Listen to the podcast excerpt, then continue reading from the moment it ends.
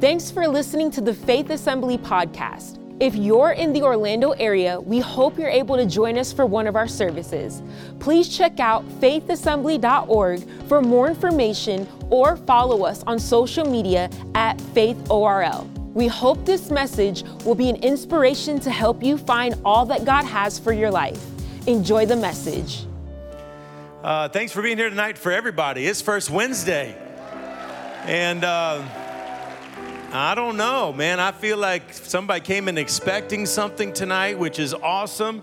I also feel like that somebody came in tonight and um, God would just have this little word for you. Don't do church as usual tonight, because if you just do the same thing you always do, you're gonna get the same thing you've always gotten. And some of you need a real breakthrough tonight, so you may need to press in a little different than you normally press in, and that's okay tonight. All right. So let's press in. I'm, I'm excited for uh, our preacher tonight. Andrew Gard is pastor at Grace City Church. Him and his, him and his wife Christina planted that church about seven or eight years ago, and man, it is an incredible church in Lakeland, Florida. They also uh, are parents to three and a half year old twins, I think. And so uh, we are so honored. I've been friends with Andrew for a few years now, but I am so excited. And faith, I want you to make welcome and I want us to go crazy as we make welcome Pastor Andrew Gard to come and preach God's word.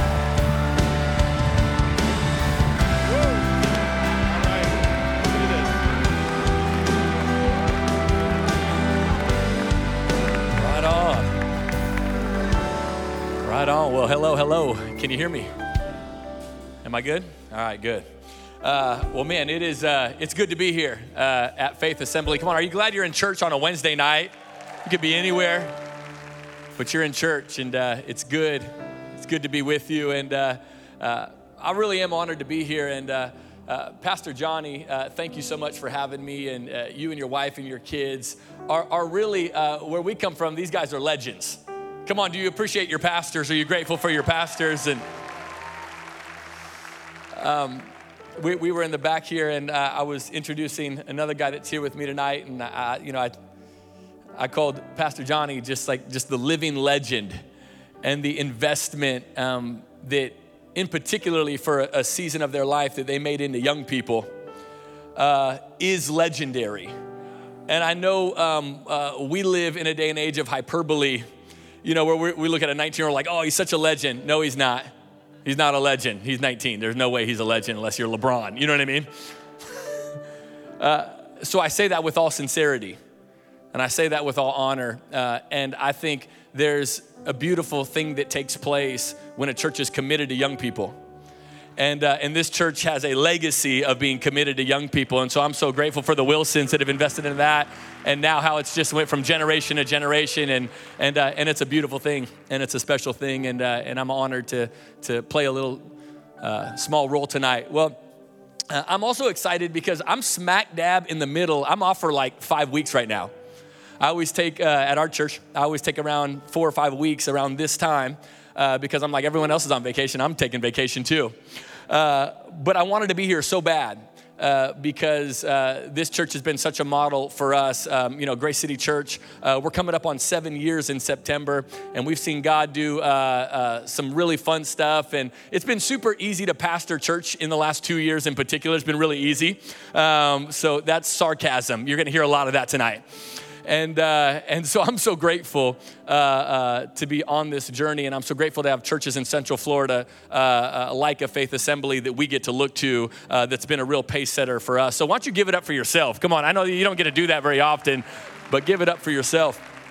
Um, I've also been married. My wife and I just celebrated our 17 year wedding anniversary this last week and uh, and uh, this is our little family right here. This is our little family, and uh, and that is uh, we have three and a half year old twins. That is Justice Andrew Gard uh, that my wife is holding, and that is Adriana Grace.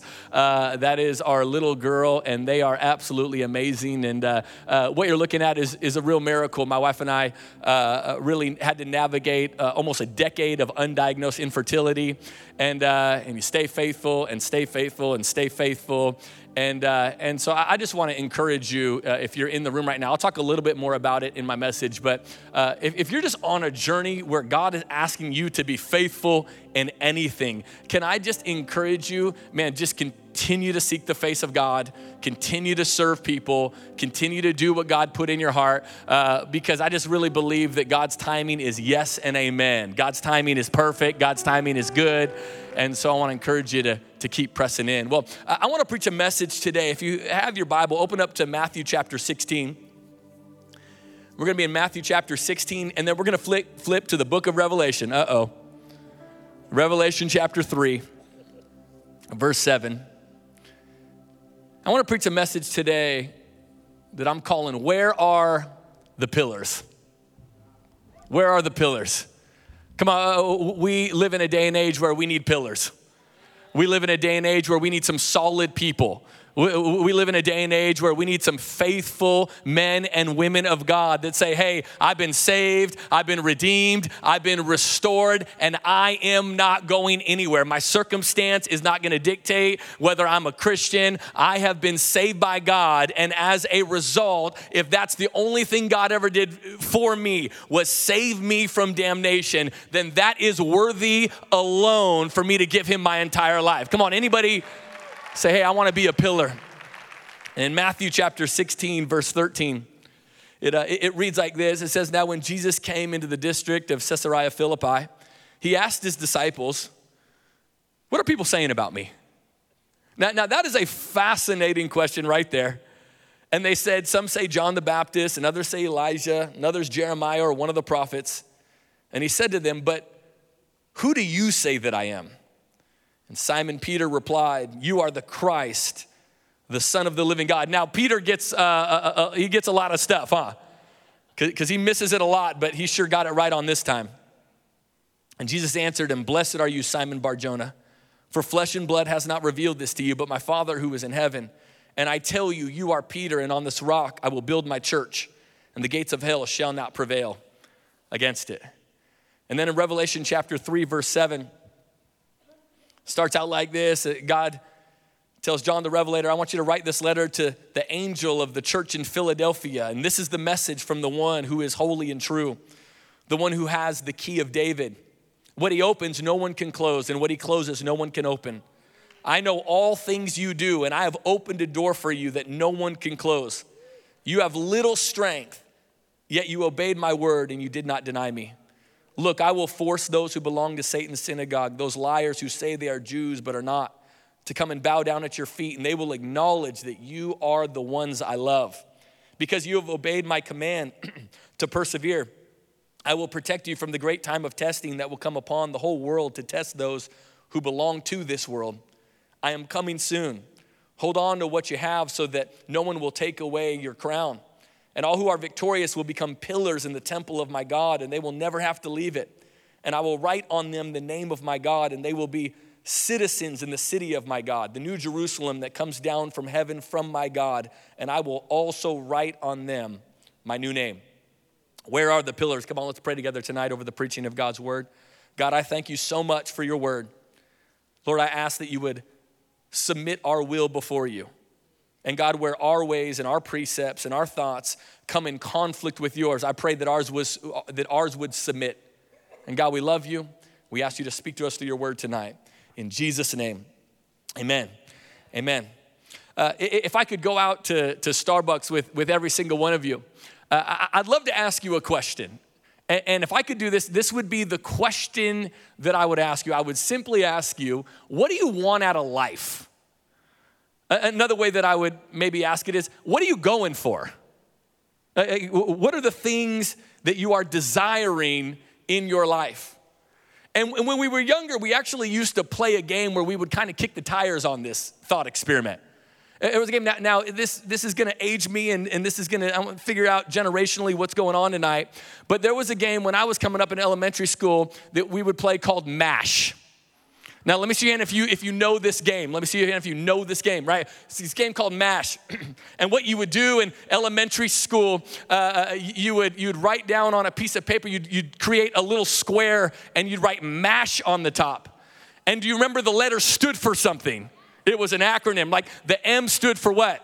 Mansion, right? The A stood for apartment, right? The S stood for shack. You didn't want that, right? And the H stood for house. And then what you would do is you would go around this thing and you'd, and you'd make little dashes. You'd make little fill in boxes, right? Underneath this and on the side of this. And, and you'd write, and, and you'd ask your friends really important questions that you should be thinking about when you're 11, like, who are you gonna marry? And so you'd look around the class You'd start saying names and you'd put four names kind of on these. Then you'd get asked other really important questions that 11 year olds should be thinking about, like, how many kids are you gonna have?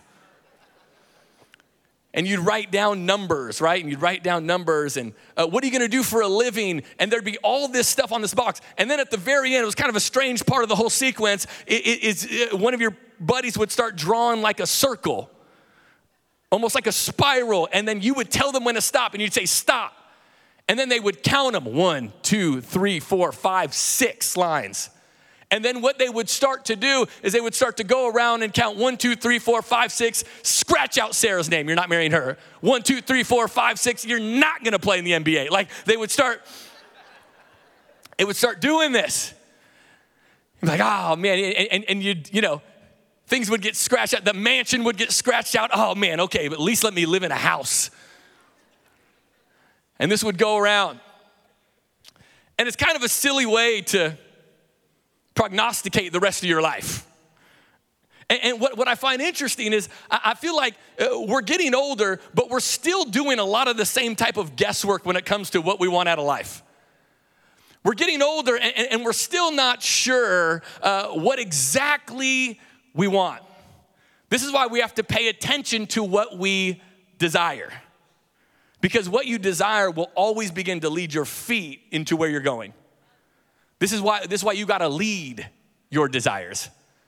In, in fact, our kids, they're twins, and I, I remember about a year ago, uh, they went from the crib. Now, this is a big uh, moment in the life of any parent when we go from the crib to the big kid bed. This was a big deal in our house, and we did like two for, we BOGOed that thing, we did two for one. So, we're kind of at the same time, and, and they're both getting put in beds. And if you're a parent, it's a really vulnerable situation you're in. Because what was awesome is when they were in the crib, they were trapped. I'll see you at seven, little homie. Like, we put them behind the bars, and we'd walk away.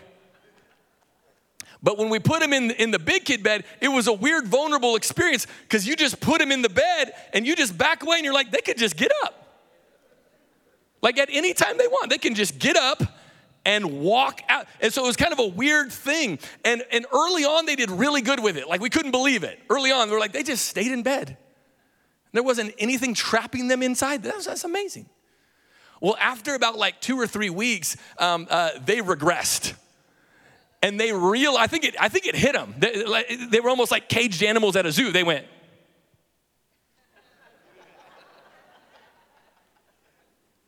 And then they started coming downstairs, and there was about like a week stretch where, like, every hour, and it was almost like they were doing it on purpose. They were like, like they, they were trying to get at us because they wouldn't even come down together. It was just like every hour, it was the opposite one. They were plotting and they would come down in every hour we were like ah and we got to take them up and like put them down. And, and, this was going on for like a week or two. And we were like we cannot live like this. Like we, we can't do this. And so we're trying to figure out we're trying to figure out like how to do this and how to discipline them. And then we figured it out. And we said hey if you guys stay in bed all night as soon as you get up in the morning at 7 as soon as you get up, as soon as your light turns green, we have these light things in our in their rooms. As soon as this light turns green, you can come downstairs and you can pick out a treat, anything you want in the pantry. I know some of you you're like judging our parenting skills. You're like, you let your kids eat cookies at seven? Yes, we let our kids eat cookies. And it worked. It literally worked. It was like the, the next day they come down, they're like, ah, we got what we wanted. And they just come down at 7 a.m. now. And it taught me something that, that, that I already knew is, is that your desire becomes your direction. Whatever you're desiring. And, and so, can I help attune tonight what I think you and I should want, especially if you're gonna follow Jesus? There should be something that we all should want. Now, what's going on with the Church of Philadelphia is, is it's a fascinating thing because they're having to battle something that you and I have to battle. In fact, they're having to battle the same thing that Peter had to battle, and it was this this tension of managing opportunity and consistency. Opportunity and consistency. Now, the church of Philadelphia, uh, they were perfectly positioned for gospel advancement. They were perfectly positioned. In fact, uh, during that time, Philadelphia was the gateway city that connected Europe and Asia. So everybody that would travel from Europe into Asia or the other way around had to go through Philadelphia. And so uh, it's, it stood to reason that the, the, the, Greeks at the time went, this is, a perfect, this is a perfect city to propagate the Greek way of life. And so it was an epicenter for the Greek way of life because they figured, hey, everybody's got to pass through here. And so when people became Christians, they made the same connection. And they went, man, everybody has to flow through here. So it was a city that was poised with a perfect opportunity to reach the world at that time.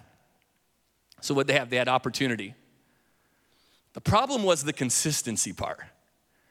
And the reason why they struggled with consistency actually was no fault of their own. The reason why they struggled with consistency is because Philadelphia was also a city that would have a lot of earthquakes. In fact, the city was situated directly on a fault line in which they would experience a lot of earthquakes. And so they actually had to have their belongings in such a way to where they could wrap it all up in one blanket and pick it up and take it out as the tremors would start. Because once the tremors started, it wasn't like it would just last a few seconds. There would be, there would be aftershocks and aftershocks and aftershocks. And so oftentimes uh, their houses would actually come piling down. And so they would have to grab their stuff, leave the city, hang out for a few, we- uh, for a few days, make sure it was safe, go back and rebuild their homes. And so they had an incredible opportunity that was met with a difficulty of consistency. And can I tell you, that is something that you and I are having to navigate currently. You have, and I have, a great deal of opportunity to make a difference in the lives of other people. We have an incredible opportunity to stand in the gap. And I love what the missionary was saying about, like, man, man, this is an opportunity that we have. Man, we have that here in America, we have that all over the world, and we get an incredible opportunity. The question is, why are we so inconsistent? Why do we struggle so much? In, in, fact, even in our in our journey with God, we spend an inordinate amount of time trying to see if we can trust God. We spend a lot of time praying, God, can I trust you? God, can I trust you? God, can I trust you? Can I share you some suspense? The question is not, can you trust God? The question is, can God trust you? The, the, question is when God gives you an opportunity in your workplace to step up and invite someone to church, when God gives you an opportunity to see that person that's working down the hall and you know they're going through a divorce and you know they're struggling and you know they're in pain, do you have the boldness and the Spirit of God dwelling within you that would say, This is an opportunity and I'm going to be consistent enough to pay attention and to step into those spaces when God gives me an opportunity? Oh, we spend so much time praying for opportunities. And God's like, for real? Like, for real? Like today, you, you, nothing? like today, you didn't have you didn't have opportunities to pray for people today? Like students, you're, you're going to go to school, you're, you're not going to have an opportunity every single day. By the way, I just want to speak. I know the students are in the room. I'm going to pause. You guys can listen in. Students, you have a unique opportunity for gospel advancement in your schools. And here's why. This is why you have this is why you are strategically positioned to make a huge difference in your schools. And I was I got saved when I was 17 years old. And this is why you have such such an ability to make a huge impact. And here's why. Because never again in your life will you have more in common with the immediate people around you than you do right now. Because if you are in middle school or if you are in high school, you are in a group of people that are all within about two to three years of you. You're all going to be, not exactly, but in a similar economic reality because you live in the same region. You're, you're to be navigating some of the same types of stuff. You have a very, because then you're to graduate and you're to work, and you're to work with people that are 30 years older than you, and, and, and you're to get older, and you're to work with people that are 20 years younger than you, and, and you're to have people that moved here from Georgia and people that moved here from California. But, but, but right now, you are with a group of people that you have more in common with than you ever will. So your ability to speak into their life and encourage them is a very, very unique opportunity. And can I just encourage you, don't miss it. Take advantage. I mean, I want you to look back, man, and go, man, when I was in middle school I, and I was in high school, I wasn't perfect, but man, I shared the gospel. I wasn't perfect, but man, I leaned in. Come on, can we be praying for our young people that God will give them a boldness? So we have this opportunity, but it's met with inconsistency. My prayer for us is that we would desire to be a pillar. And here's my point, my only point tonight is this is that pillars are necessary and carry great weight while posts serve as decoration. I don't want to be a post. I don't want to be a post. Posts are decoration. Uh, uh we don't need any more decorative Christianity. I think, if anything, the last two years, to be honest, I, I think what it's taught me is, man, Lord, I, I don't want to pastor people that are posts. God, I don't want to lead in timidity and disciple posts. God, God I, I want to lead in such a way, uh, God, where people in our church are pillars. And there are a couple things to remember about pillars. Number one is that pillars are placed. Pillars are placed strategically. We're a six year old church, so I walk into this building and I, I have to, I struggle with coveting. I walk in, I'm like, man, what a building. It's amazing. What a blessing, right? And, and aren't you glad that, that when they built this building, that there were like real engineers that knew what they were doing? And, that, that I'm not that worried that all of the sudden the middle of the building is gonna cave in because there were people that knew what they were doing that went, hey, we're gonna put some support pillars all around this building that can carry the weight of the rest of this building. And, and what you got to understand is you got to understand God knows what He's doing with your life. So if you are in that job, can, can, can we just do this? Can we stop complaining about our jobs? I know this isn't my church, but this is how I talk to my church. Like, can we stop complaining? Oh, I don't like my boss. Like, yawn. Like, said everybody. You know what I mean? Like, even the people that work for me, they're like, oh, that guy. Come on, can we stop complaining about our jobs and say, God, I thank you so much that I have a job and that I'm able to put food on the table for my family and that I get the opportunity, God, to live out the gospel right here.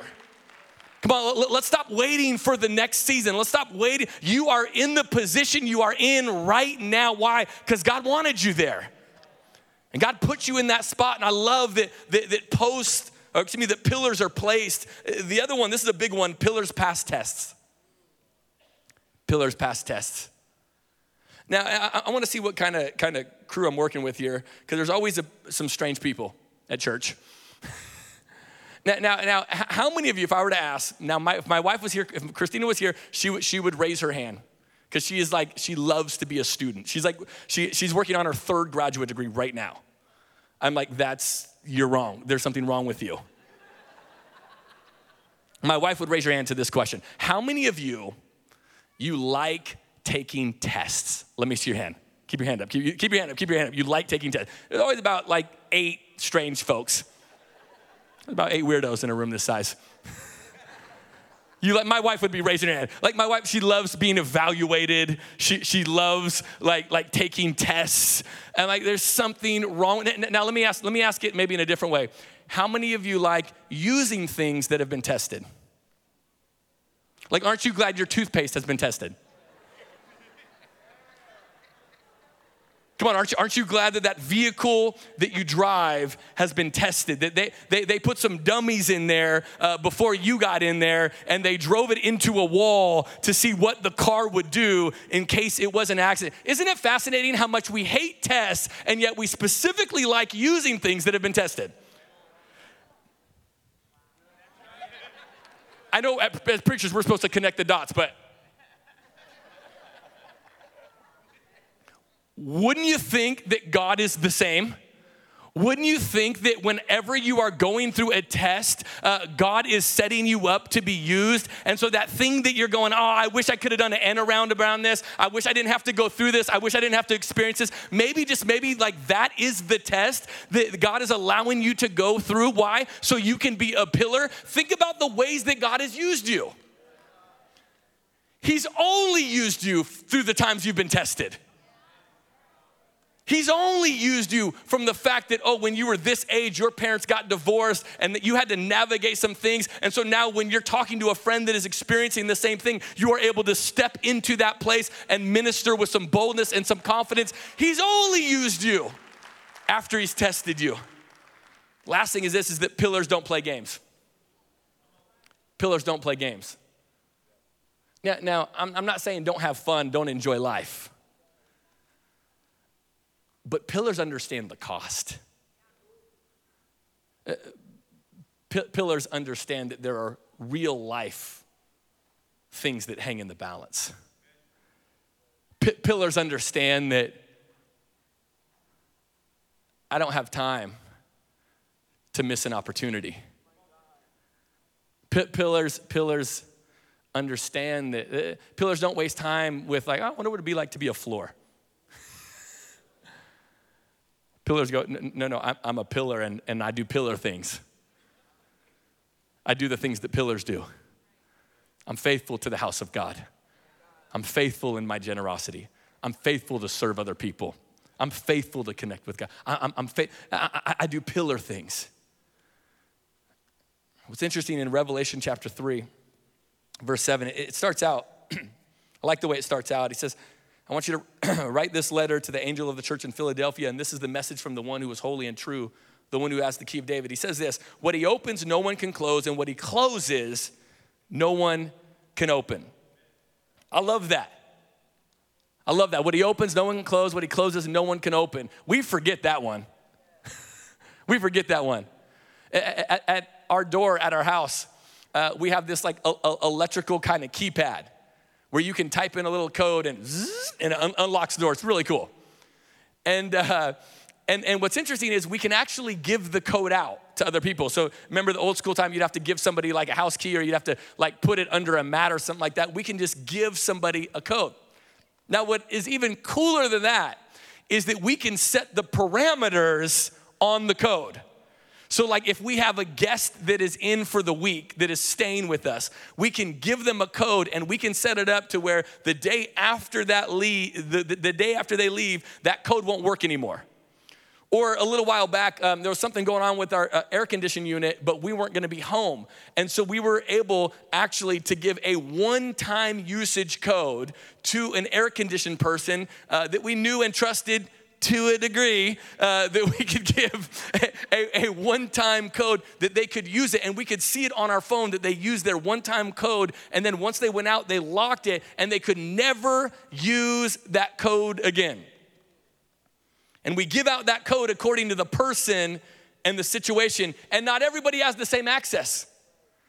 Not everybody has the like my wife and i we have 24-7 access. It's our house but but but if you came up to me and you were like, "Hey, Pastor Andrew, like, let me get the code. let me get that 24/7 code." I'd be like, "Pastor Johnny?" I'd be like, "Oh, I don't I, I no." Why? Why? Because because the depth of the relationship is not there to get the code. Uh, it's always fascinating to me that, that we go to God and we just expect access to everything automatically. We just expect 24 7 access. We, we, we, we just expect everything. And so we never stop and ask ourselves, why is this door closed to me? And I want to give you like four reasons really quickly why I think a door might be closed to you right now. I'm, I'm just going to just teach for just a second. Uh, here's the first one why a door may be locked is that you haven't walked through the general doors yet. You haven't walked through general doors yet. God has set up general doors. Let me give you a general door salvation. Salvation is a general door. Come to me, all who are weary and heavy burdened, and I will give you rest. Right? That is prayer. right? Anyone who comes and sits with me, I'll come and sit with him and we will eat together. Right? There is general, eh, man, some of you, you want very specific assignments and you don't even generally pray. Yeah, like, like you want God to tell you like to the nth degree. You know, you want God to give you the, the parts of the Old Testament that we skip over. You know the parts we skip over, right? Like uh, the ark needs to be eight cubits and seven cubits and nine cubits, and, and the ark of the covenant's gonna be 45 cubits. And you're like, speed reading. You're like, uh. it's like the names. You're like, uh. okay, there's, there's the real stuff. you gotta walk through general doors before you get to specific ones. Here's another reason why a door might be locked. This is an important one. You don't have the character yet for what's on the other side. You just don't have the character. And God is a good, good father. And he loves you. And, so you might want in that door so badly, but you just don't have the character yet to get to that side. Another reason why a door might be locked is that it's not the right timing. There is such a thing as timing. In fact, remember when Jesus, uh, the disciple, Jesus' ministry is blowing up, and so all the disciples are like, "Hey, we need to go to the city." We, we need to bring this thing to, to like the city. We need to do this. And Jesus looks at them. I love, I love the way Jesus talks. I love this line. He says, uh, Nope, it's not my time yet. For you, any time is good. but for me, what? There's a timing to this thing. There's a timing to this thing. Might not be your time. And then the last one, and this, this is to be a tough one for some of us to hear. Another reason why a door might be locked is that just that door's not for you. It's just not for you. And I know that this is crazy in our inundated modern culture. But some of you ought to thank God for some of those locked doors. Some of you ought to thank God and say, God, I'm so glad that I prayed for that, but I didn't get that. And instead, I got this. Is anybody else grateful for the fact that, come on, there were some things that you prayed for, and if you could have taken hold of them, you would have, but God kept the door locked, and you were trying to like lean in, and you were trying to pick the lock, and you were trying to get in, and God's like, nah, it's dead bolted. It's even got the little hotel lock on it. Like, you're not getting in. And thank God, now you look back in hindsight, you go, thank God I didn't get in that room. Thank God I didn't marry that. That was for somebody. I felt the Shekinah. It just left me. That was for somebody. Come on, thank God. You got to thank God. He's the God that opens doors. He's the God that closes doors. And He says, I know all the things you do, and I have opened a door for you that no one can close. And He says, This is interesting. You have little strength, yet you obeyed my word, and you did not deny me. Interesting in all this, He says, eh, You have little strength. Uh, it's always weird when you find out that your wife or your spouse has a skill uh, that you didn't know about that is criminal? I don't know if you've ever had this experience, but I had this experience. Uh, this is when we were uh, uh, young adult pastors in the Seattle area, and, uh, and we got locked out of our house. And we didn't have our garage door, but we were locked out of our house. And, and so we call uh, uh, the, the company that would come and help us pick the lock. And we're sitting there for like five minutes. They said they would be about 15 minutes. We're sitting there for about five minutes, and my wife goes out of nowhere. She goes, I think I could pick that lock. I think I could pick the lock. I've picked locks before. And I'm like, I want to know the context that you developed this skill. She goes, just give me like a, a, credit card we don't like, maybe that we don't use, or give, give me like a card or something like that. I'm like, here's my library card. Uh, and she goes up. She goes up to the door. And after like two minutes, I'm like, yeah, there's no way she can do this. She's from Alaska. There's like four people that live there. Whose lock was she picking? You know what I mean? Like, and after like, eh, like another like five minutes, like, and, and, this was the worst part. After like five minutes, I see the truck coming that's gonna open up our door. And all of a sudden, boom, she goes, I got it. She yells down to the car. I'm like, I can't believe she got that. That's, uh, that, that's amazing. She's just standing there. And then the guy drives up and he gets out of the car and he's now he's confused because he, he's looking at my wife like standing up like, hey, we're in, like with a cre- mangled credit card. And I'm like, and so I tell him, I go, hey man, my wife just picked the lock. She just got in, so we're good. He goes, okay, um, I still got to charge you $90. And this is back when like $90 for us.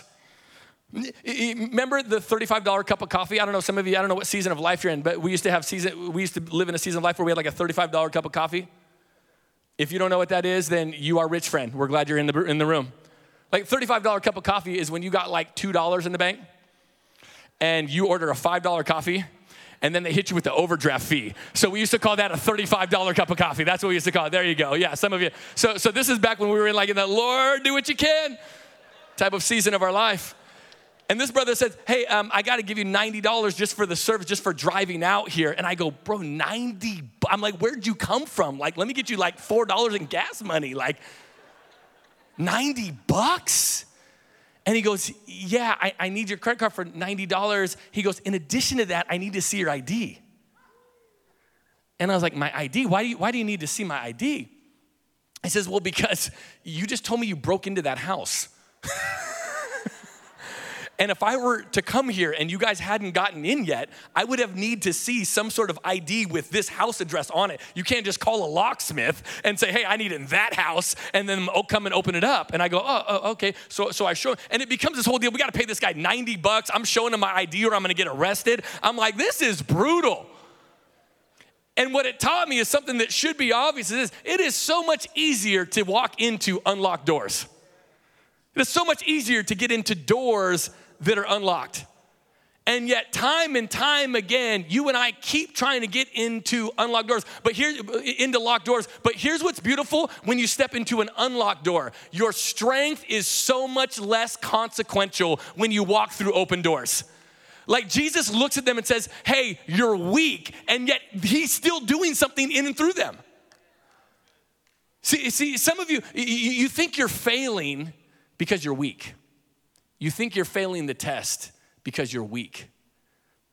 When you're in the door and walking through the door that God has for you, your strength is inconsequential. So maybe, just maybe, it's because you're trying to get into the wrong room. It's not because you're weak, it's just because you're taking the wrong test. It's not because you're weak, it's just because, no, no, that's not what God has for you. And then I wanna finish, I wanna have the team come up.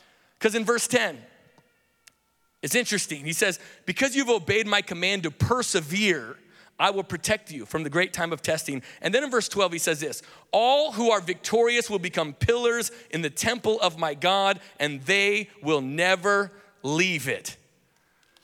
Oh, we need more pillars. We need more pillars. We need people that are more committed to becoming pillars than to becoming the best version of their personality profile. Now, now, uh, uh, okay, I'm gonna, I'm gonna tell myself a little bit. I uh, uh, am not a fan of personality profile tests. That guy loves it. Now, now again, if that's your thing and, and you work for a company and you do that, or you do that at church, that's great. Uh, on our staff, we have people that do that, and it's awesome. I'm like, yeah, that's great and I love it. And, and, don't you love these? My favorite are the people that like, like, and there's undoubtedly somebody in this room. We have a bunch of them at our church. They'll talk to you like you're supposed to know the personality profile lingo. Have you ever had somebody come up to you and go, "Oh, what number are you?" I'm like, I don't know what you're talking about. But is this some sort of thing? Like, like let's let's do a little like I love this. This will be fun. How, how, how many ones are there? Any, any ones in the room right now? Any ones? Twos? Twos? If you're two, threes threes, threes, fours, fours, fives, fives, six, seven, eight, nine, ten, eleven. Eh, I don't even think there's 11. There's not 10. I don't know how many there are. But come on, you ever hear people talk about person like I'm an ENTJ, I'm an INT, and, and, they, and that's awesome and that's great, but you're like, but are you a pillar? I mean, that's great. I think it's great. You got to understand yourself, understand your personality, and all that. that. That's great. But it doesn't matter what you are if you're not a pillar. Doesn't matter what your personality is if you're not a pillar. It, it, it doesn't because it doesn't matter what your what your personality is if you are not connected to the body of Christ, collectively bringing all that you are so that we can make a difference in the world. That's what really matters.